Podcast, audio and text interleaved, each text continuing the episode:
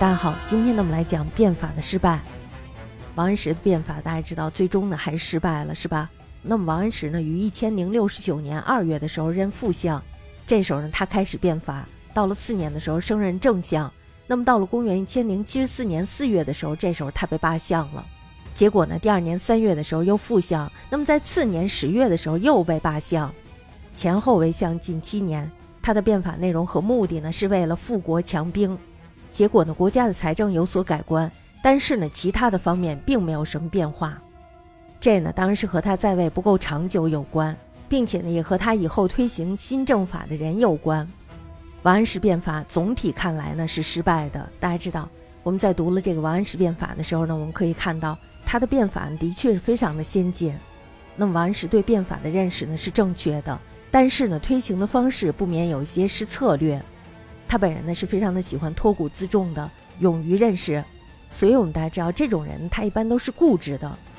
反对他的人有司马光、韩琦，还有就是富弼等等，这些人都是非常有名望的士大夫。王安石呢认为凡是反对变法的人都是俗流，他们呢有一些是王安石的好友，有一些呢原来是赞成王安石变法的人，但是呢全被王安石给得罪了，所以大家知道这些人呢都不与王安石合作，行政不能顺利推行，反而呢影响了他的生意，他呢这时候就完全的失去了立法的本意。所以呢，其实我们也可以看出来，王安石呢他是一个自视过高的人。王安石呢因为他自视过高而忽略了政通人和的道理，启用新人得罪了旧人，这呢就不免让他受到了小人的包围，失去了朝野的同情与支持。所以我们大家知道他的罢相还有隐退都是我们可知的。